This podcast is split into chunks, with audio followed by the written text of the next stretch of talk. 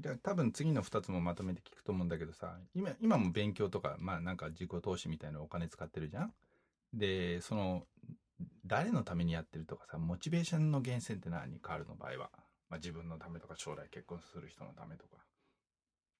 そうですね。大体みんなそれが続かないんでやろうと思ってやりだしても普通は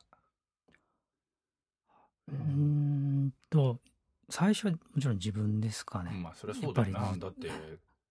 人生です方向決まってないし試験に受かるかどうか心配だし彼女もいないしだもん ねそうですね。まあ、そうだよね、そうですね。うん、でで、自分のためで、まあ、そうですね、ある程度、なんですかね。まあいいうん、その一個ずつこクう、リアクリアして、うんでそうすると、あとは、今のその、彼女の奥さんになる人ね。のためと、あと、やっぱ、大学とか出させてもらったんで、まあ、親のにも、うん目にもあるからと。まあ、さっきの人もそうだったけどやっぱり最初はなんかかっこいいこと言わないやっぱり自分のために始めた方がいいよねこれ聞いてる人は一応その不特定多数というか自己啓発とかそういう大人の勉強に興味がある人が聞いてるんだけどいいいよね女の子ね極論彼女にも女の子で作りたいとか彼女にもで作りたいから始まったんでしょ自己啓発って。それも、いや 別に普通普通それ自己啓発だって普通大体男の動機って金持ちになりたいか女の子にモテたいかぐらいしかないもん他にないじゃろなんかある他にあといい車乗りたいぐらいじゃないあそうですね。あとかっこいいかなんかかっこよくしたいみたいなぐらいでしょこんなもんだもん普通、はい。うんそれで十分十分 で今はやっぱりあれかさっきも言った将来の奥さんのためにみたいな感じになってる